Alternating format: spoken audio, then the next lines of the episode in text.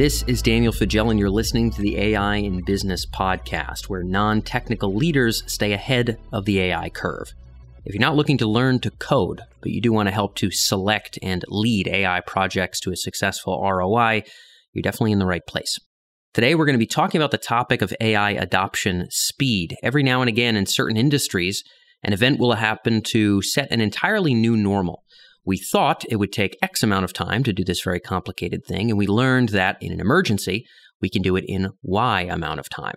And now we've got to figure out how to maintain that Y. We now know that there's a faster possibility. We now know that all of our competitors are moving faster how do we stay up to speed as well? That's exactly what we address in this particular episode, and this is something that applies to almost any industry. Our guest this week is Emmanuel Walckenaer.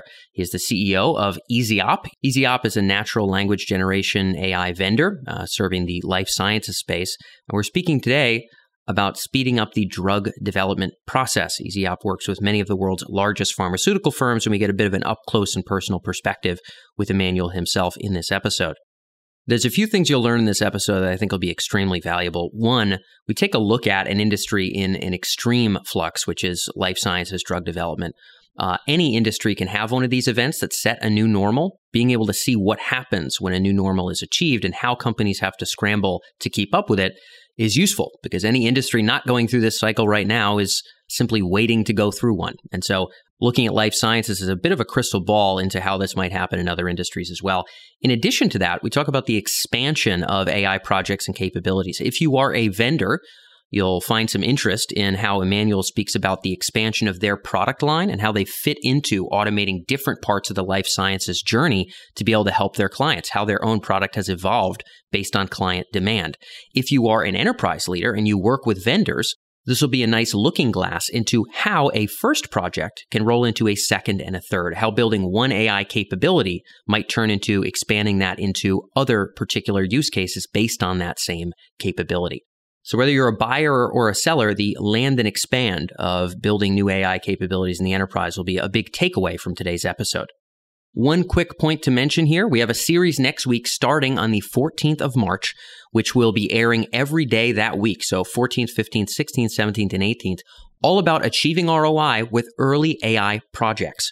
The series kicks off with AI leaders from one of the largest AI hardware companies in the world and one of the largest insurance companies in the world. You're not going to want to miss this series. It is five days next week, Monday through Friday. Every episode is about the way to measure and ensure AI ROI on early projects. That starts next Monday. I'll give you more details in the outro of this episode, but I wanted to mention it in the intro. So stick around to the end if you want to learn a little bit more about who our guests are and what you're going to learn. The episode you're listening to now is sponsored by Yseop. If you're an AI vendor and you're looking to reach a global enterprise audience, you can learn more about how we work with vendors from sponsored podcasts to articles, co-branded research, lead generation, and more at emerj.com slash AD1. That's AD like advertise and then the number one, emerj.com slash AD1. Without further ado, let's roll in. This is Emmanuel with Yseop here on the AI and Business Podcast.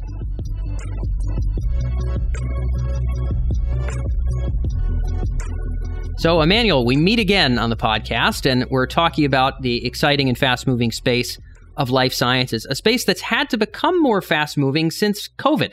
And you and I were talking off microphone about why speed has become paramount. Talk a little bit about what happened with COVID 19 that forced people to break the old norms for drug development speed. Well, good morning, uh, Dan. Nice to meet yeah. you again. Hey, yeah, good to see you again. hello, everybody. Yeah, COVID has demonstrated that you know, drug introduction process for big pharma companies is obviously a very um, strict, regulated. You know, safety is paramount. So you know, it, it, it's very, very uh, you know uh, uh, detailed, and and you usually takes you know two years, three years.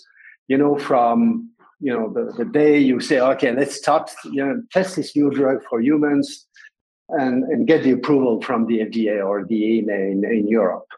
So this is order of magnitude. COVID crushed completely that for many reasons. And of course, it was a completely exceptional, uh, you know, situation with, uh, you know, everybody was all, you know, on board and they tried to put everything in parallel, you know, the drug development, the manufacturing, the approval process. So it's completely exceptional. Now, it did reveal you know, stating the obvious that what was completely seen impossible three years ago was actually possible under, of course, exceptional circumstances. But now, you know, my what I feel, you know, and we're talking with you know lots of big pharma and biotechs, and they say, well, well you know, maybe this opened our eyes, and what seems impossible, because safety was paramount and is still paramount. Of course, of course. But maybe speed is actually not in conflict with you know safety. And how can we actually, with AI, accelerate this process? So I think the new normal, in a way, and I think everybody is looking for a new normal. Yes, yes, of course. Which is not like three years ago, but which is completely different. And actually, you know, this opens, you know, big land of opportunity. Totally. And it's it's played into the hands of many AI vendors who are on the cutting edge of digital transformation where everybody's scrambling to find how can we get an advantage. It allows us to experiment and, and adopt. And obviously you guys have grown a good deal since we talked last time in terms of the number of life sciences firms you work with. It almost reminds me, you talked about the breaking of those old standards where we would have said not just that would be challenging, but companies might have said that's impossible. And now yeah. they they made it possible. So now we all know that physically we, we are able to actually make speed uptick and and be able to keep safety at a standard that people can be happy with. It's like when Roger Bannister broke the you know four minute mile or whatever the case may be, and and uh, and then everybody else started breaking the same record because in their mind they were then like, oh, I guess I can do this. This is like a whole industry wide version of that, and so I think it's going to lead to a lot of new experimentation. And for you guys, that's also meant seeing the adoption of this technology more. Talk a little bit about since, you know, a year ago when we first connected, how have you seen life science expand with your guys' work in NLG? Well, we're making uh, you know some progress, working hard with that. So we're working with half a dozen of the uh, top twenty biggest pharma companies in the world. So we have signed contracts and so on. So which is great. Sanofi was a pioneer there. Yep, yep. and the then you know we grew. Uh, we were proud to see that you know dozens and dozens you know this year maybe 50 or if not 60 new drug introduction will use our technology live. So it's not you know, pilot anymore it's really in production. You know true medical writers true companies are using Yseop to actually you know help them to accelerate this uh, drug introduction process which is you know i mean for us very nice and big recognition. There are very few people uh, able to do that. So that's uh, you know some good accolades very, very there. Proud of that. Yeah, yep, that's a good one. And we have more and more feedback from uh, you know from from these uh, from these companies, and they are pushing us to do more in two directions. The one they say, well, you know, this needs to be absolutely perfect in terms of you know in the in the production environment. It has to be you know just uh, very natural for a medical writer to dialogue with the machine to get exactly what they want, to have the right style, to talk about what they want. So, you know, I mean, this is this is an area where, you know, we're working a lot with yeah. these, you know, with these different companies. And the other one, they are pushing us to expand. Well, you're focusing on these two critical documents, which is, you know, clinical safety summary and patient narrative, safety narrative. Why don't we can do more? in clinical, in preclinical, in pharmacovigilance. So they're really pushing the boundaries and then they're really pushing us to to accelerate, which is uh, which is nice. Yeah, that's good. I mean, well, I was going to say in these legacy industries, it's not always the case that you're getting your best new product ideas. I mean, of course, talking to users is always critical, but really having users lean into the edge of, hey, what's possible, what's possible, what's possible. That's that's not the story of every vendor, but you guys are actually hearing that, which is cool because uh, then you get to follow along with that. So there's two elements that this kind of customization is happening, and also you're talking about increased adoption just to check in on that, part of it probably is the fact that you guys had some good flagship early clients. Like you mentioned Sanofi on our last interview. Obviously, your work with them was a big deal to get other clients to be open to this. But do you feel like the general pressure of everybody's getting faster, we need more ways to get faster, was that general pressure of the COVID environment also part of what you think allowed people to say, okay, we'll try something new? Absolutely. It's a combination of uh, Exactly. You know, what you, you just said about COVID and the fact it works, it provides tangible results. I have many customers told me, well, Emmanuel, we have tried so many things in the past. just prove me that Yeah. this is real. Yeah. That this is, you know, this is actually working. And when I tell them, guys, you know, we're working on vaccine, we're working on oncology, we're working on, you know, five different therapeutic areas and so on. So they say, all right, so let's look at that. And because all the work we have done, we can prove that in a matter of weeks. And, you know, this helps a lot. Definitely. And and the focused nature of your product, I think, on on these particular workflows also helps a lot. You know, for a vendor like yourself who is growing, if if we can only talk about capabilities in the abstract and then bring them to the client and say, hey, we can do these abstract things. Here's all the very many companies we can work with. That's not as convincing as a company just like you working on a workflow just like you, and here are the results. So Yeah. specificity feels like power when it comes to breaking into big industries like that. Yes, and it's it's it's a bit magic, you know. We told them, bring your data. Don't trust us. Bring your data on former, uh, you know, studies you have done. Inject this data in our solution, and look at that. You know, look at what we have created. Are you comfortable with that? You know, just like St. Thomas. Trial by fire, trial by fire. I mean, a, a lot of the a lot of the best exactly. bigger enterprise deals are going to have to come from put your money where your mouth is with the data in that respect. Obviously, that's been how you guys have made it happen too. I want to review very quickly the use case. We went into some depth around uh, these medical documents. You're now starting to expand into more of them. If you could think about kind of the, the three to five minute summary of the core NLG use case that you guys do, we're going to start with that and then we're going to break that into where that's starting to expand because your customers are making you expand in two Right. ways. So we're going to pick that apart after we talk about the use case. How do you sum it up in three to five minutes when you're talking to a business audience? Yeah, the first, you know, I mean, when you do a new drug introduction, the key document is what, you know, the industry called the CSR, Clinical Study Report. And this is where we describe for the FDA, for the, uh, you know, regulatory um, uh, agencies, okay, this is, this is, you know, the protocol we're following. This is a type of demography, you know, how many people have been tested. This is a summary of the safety, you know, uh, you know how many adverse events what type of population had some some issue with the drug this is where you summarize the efficacy of the drug you know compare the efficacy versus the uh, you know the drawbacks it may have so so it's really a synthesis which may be actually quite long and then you have that summary and so on but this is really all the fda needs to know about this drug introduction and then there are appendix where you list, you know, all we call that patient narrative, patient by patient. Well, I would say interesting patient, where they had some, you know, severe adverse events, you know, all the details about that. So it's very cumbersome, very data driven.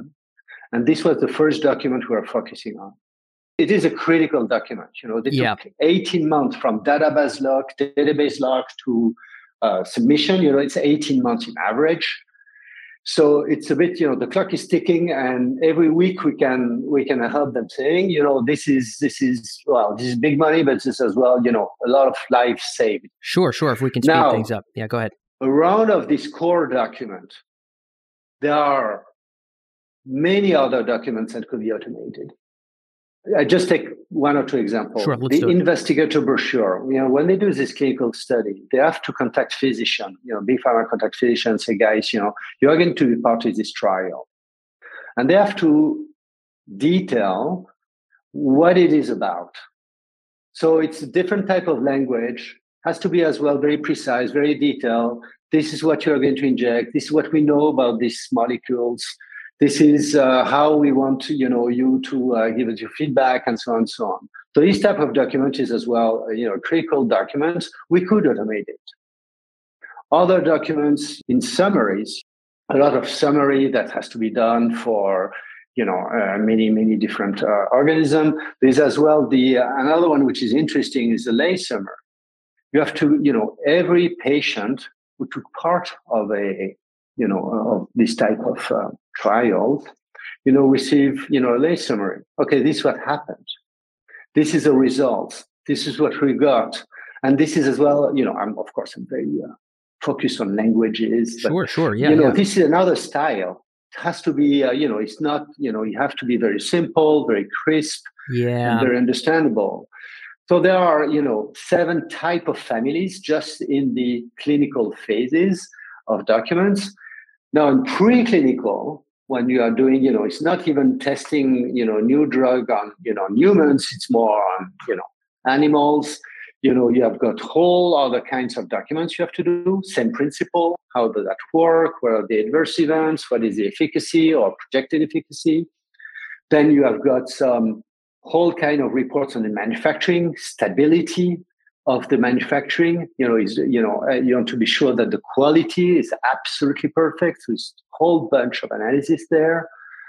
There is also on labeling. You know, I mean, labeling for me it was you know very simple process. Actually, the labeling of the drug is as well you know highly sophisticated and we can help there so you know i mean we can expand you know in many different places so there's documents for what you're getting at is there's documentation that like compliance required often uh, documents for everywhere up and down this channel that somebody has to work away on. And i know you had mentioned that that big initial document is, I mean, how long are these sometimes in terms of pages? Oh, thousands of pages. Thousands of pages. I mean, that, it's very sick. An, an, an, incredible amount of reading. I mean, there must be just a team of people to read one of those because going cover to cover is outlandishly challenging. When it comes to the how around generating these, what's the short layperson's answer on that? So there's all these checkpoints. The way I'm seeing it mentally is as we're going to develop a drug, we've got sort of our preclinical work. We've got the stuff we've got to submit to, to the FDA or, or whatever the body is in Europe. And then even afterwards, we've got to create summaries. We've got to spin out detail about specific substances we're using or whatever the case may be. So many splinter checkpoints where we need to have documents that are going to be necessary to open the gate and take the next damn step. And they're all barriers to speed. So clearly that's that's the business value. What does it look like to train a machine to be able to spin one of those up. There's such niche specific, industry specific language in every drug company. If you're working on diabetes or you're working on blindness, the sets of ingredients and the risks and every the scientific terms are going to be quite quite varied. What does it look like to train a machine to be able to come up with a first draft here? I used to say that uh, pharma, your point, is three to four times more complicated than financial use cases or you know marketing use cases where you can as well automate insights and so on. Pharma is way more complicated for the reason you just mentioned. You know the training and the setup of the model is way more complex. But another complexity we actually have to say we underestimated is that the data as well is not as you know every study even in oncology or in vaccine every single study has different format. So it's really you are you know you need to have a tool who can adapt and ingest all type of different data. And again this is, good, again this is going to change every time. Yeah. So that's a complete nightmare we, we turned into an opportunity. But you know banks they're way more stable. Say okay this is a p&l this is a balance sheet this is you know it's going to look similar really yeah. forever. Uh, pharma is uh, wow is completely different. Yeah. So you have complexity in the data, you have complexity in the uh, well, the training of the of the model, and the medical writers are highly skilled people. So you can't just produce, you know, average or you know what you have to produce has to be perfect. Otherwise, as usual, they will say, well, you know, this is robotic or this doesn't sound yeah. right or I have yeah. to rewrite everything. Doesn't help. So you have to be super flexible, highly trained model, and have an interface and the quality of the text has to be perfect. So it's pretty, know, pharma is pretty high in the, uh, you know, super demanding industry.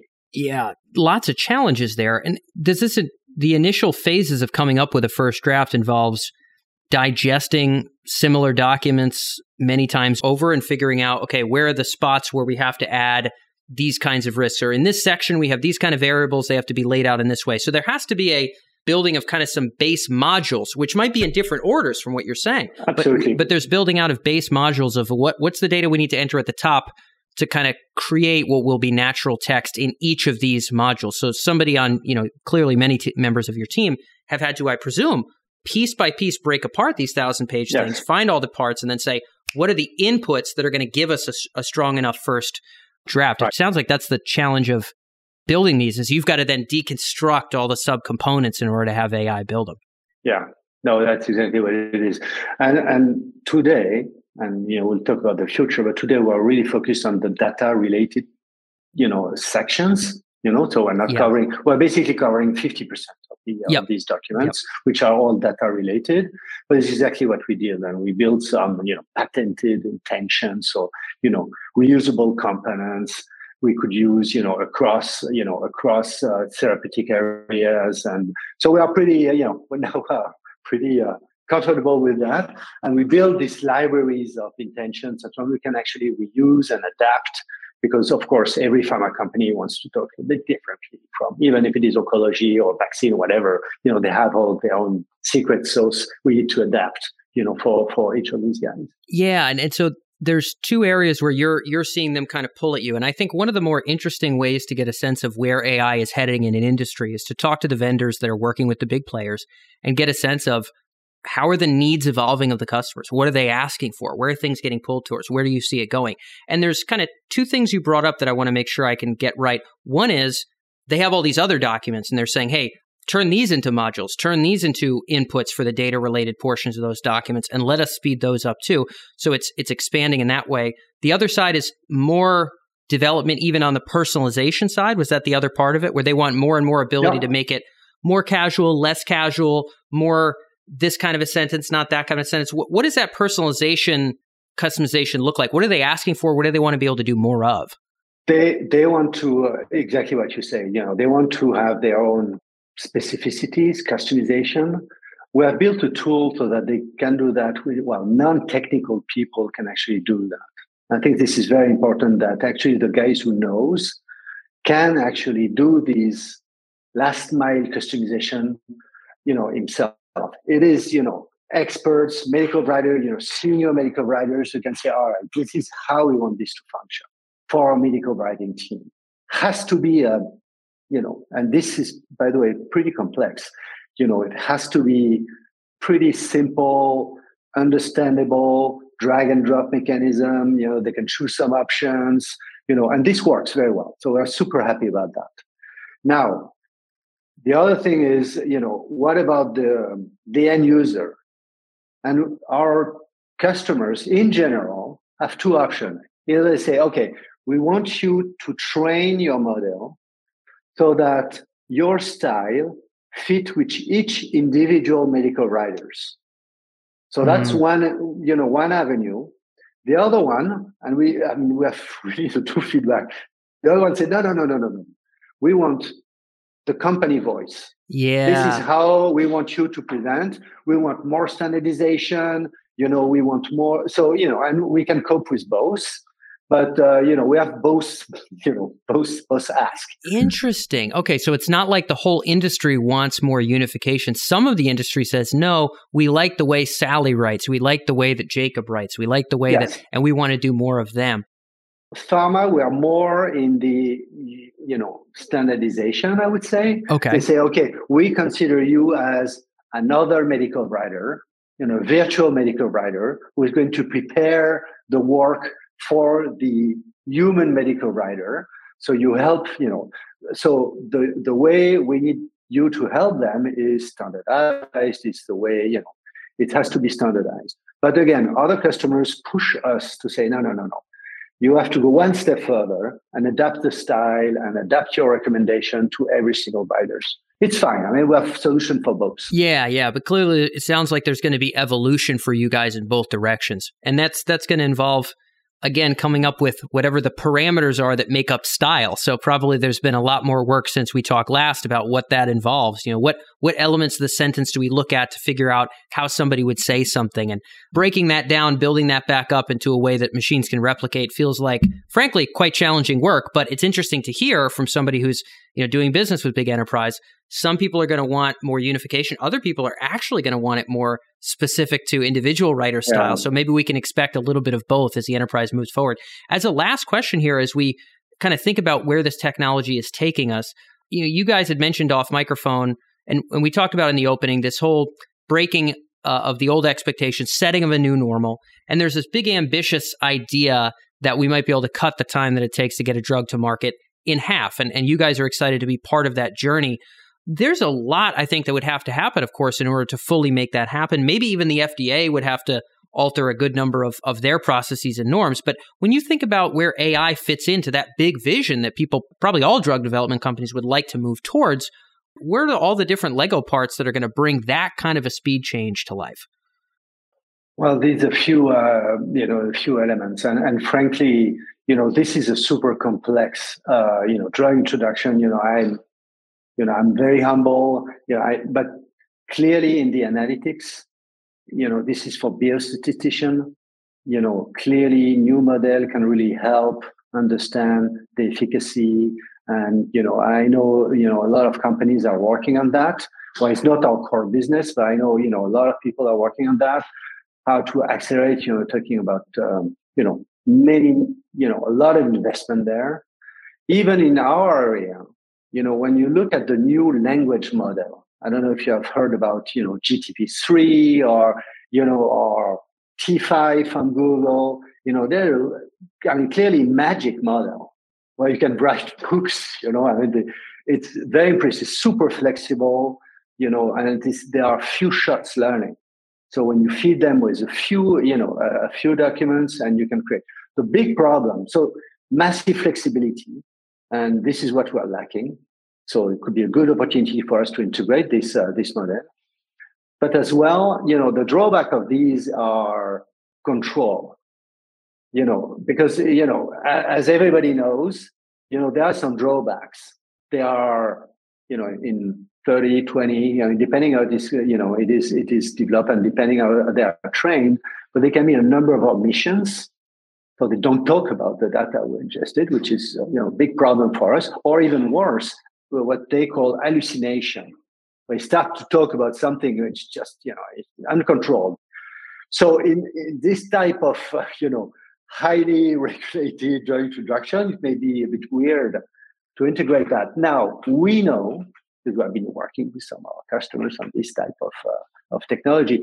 We know and it's a matter of you know a few quarters we know we can control this model and this could be cool because this could provide, you know, way more flexibility to expand our reach, but as well to include some, I would say, intelligent content reuse. So I told you, you know, data to text is 40 to 50% of these documents. You know, the rest is actually intelligent, you know, or actually, you know, you are taking elements of the pro- initial protocol, you're paraphrasing it, you are so, and we could cover 100%. So our stone, you know, what we could bring to this, you know, overarching goal to divide, you know, by 50% the drug to introduction process is actually to automate 100%, to bring a draft of 100% of the documents so that medical writers, the day the database is locked, have actually a draft of the complete document. That's our yeah, goal. Not yeah. for tomorrow, but yeah. you know, I think uh, next year we'll have to some, work uh, towards something very interesting there. Progress yes. there. Cool. So um, we got a, a, few more minutes. Maybe we can flesh some of this out. So yeah, clearly in your the world where you guys have expertise in the NLG space, one of the big conduits to that cutting time in half would be let's make sure every document can start with a very strong draft one. Every document. We have all these checkpoints to, to passing this this drug to, to where we need to get it let's start with a strong draft every time. You mentioned the data oriented sections where maybe we have these core proteins we're looking at and these core statistics that we have to enter from this study that we did, very regimented fields. That's where you're doing the bulk of your automated writing right now. What would it take from a technology standpoint or otherwise in order to handle those other kinds of sections? Like what's the what's the barrier there, I guess, to be overcome in those quote unquote maybe non-data yeah, oriented be, sections? I don't know how to word it here. Text. So you have got data to text, okay. text to text. You know, uh, you know, I don't know it's the perfect analogy. Yeah, yeah. I think the technology does exist. Uh, by the way, there are some very good software who can do that, you know, and, and doing the reviewing, you know, and, and handling all the quality checks and so on. Now, again, this transformer model are designed to that. The big challenge is to control big challenge to have 99.99999 certainty that will have no emission, no hallucination whatsoever. What we produce is rock solid. Even though we can put that in red, saying, guys, you know, please reread it, be, be absolutely sure. Yes, you know, yes, They have yeah, to trust yeah, what we provide. You know, the content we provide has to be, uh, you know, has to be trusted by the guys. So you know, and, and there are some techniques to do that. And so we're working on that. It's a bit too early to you everything. Uh, maybe, maybe not the best person yeah, to you yeah. that, but they are, I asked my lab guys, you know, are you sure you can actually achieve it? They told me, yes, 100%. So that's nice. So yeah, it sounds as though the way that we regiment the kind of data to text side of things and the way that we can quality control it is maybe a little bit more streamlined than when we don't have those hard data points and anchors to hang off of. Like you said, you could generate it now and just say, well, it's got a it's got a lower confidence ratio, so you guys have to tweak this. What you're saying is we can't really give it to them and say it's a rough start, but you guys could tweak it. We need to give it to them and say, honestly, we feel very very confident that you could actually go with this. So it's about closing that barrier. There are spaces, as, you, as you're well aware, even in a space like uh, anti money laundering, where we're not just going to tell the analyst um, every time that it's 99.9% anti money laundering. We might tell them when it's uh, 15%. We might tell them when it's any percent over seven. So the gradient is actually acceptable. It sounds like in your space, when we're creating that that NLG content, actually we've got to be at that upper bound of perfection right away. Yes, yes, okay. that's uh, cool that the challenge and the beauty of pharma you know it has to be perfect now in other yeah. field like marketing or you know i mean you may be a bit more flexible in pharma sure, you know sure. it has to be has to be perfect but yeah you know let's make our life uh, interesting uh, that's exactly it. If it was simple, then there would be no business around it. But clearly there is, as you guys have grown since we've talked last. So that's cool. And I, I think that this perspective here can help our listeners get a sense of what are the forces pulling new vendor applications in new directions into new capabilities and how are those business requirements forcing you guys to adapt and, and serve those needs. So this has been a great window into that. And I know that's all we had for time, but Emmanuel, it's been a pleasure having you back on the show. Thanks so much for joining us. Dan, thank you very much.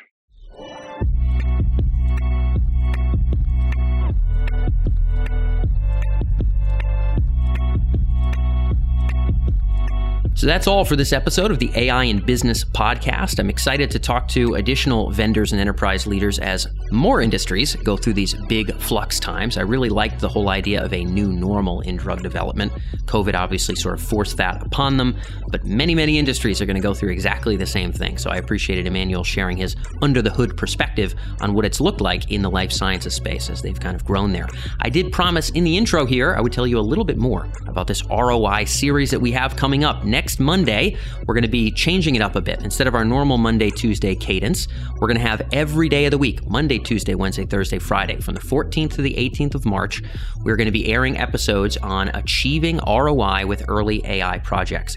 Our first guest is the head of the AI Center of Excellence for all of Intel. Our next guest is the head of AI insurance for Munich Re, Munich Re does tens of billions of dollars in revenue, and they have a particular take on risk. So, if you want to analyze risk and understand how to roll risk into your ROI calculations, that's going to be our Tuesday episode.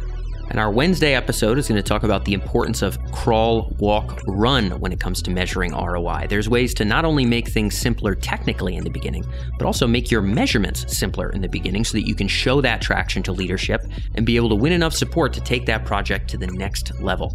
And that's just Monday, Tuesday, Wednesday. We have Thursday and Friday's episode as well. So I hope that we have you with us next week for that big ROI series. We're going to be putting out a giant article on the topic, and we will have a unique PDF resource for all of our podcast listeners to be able to download a bit of a cheat sheet in terms of some of the best lessons learned from this series. Lots of great insights to dive into. Really glad to have you here on the show, and I hope we get to have you with us from Monday through Friday next week. I appreciate you as a listener. I look forward to catching you soon.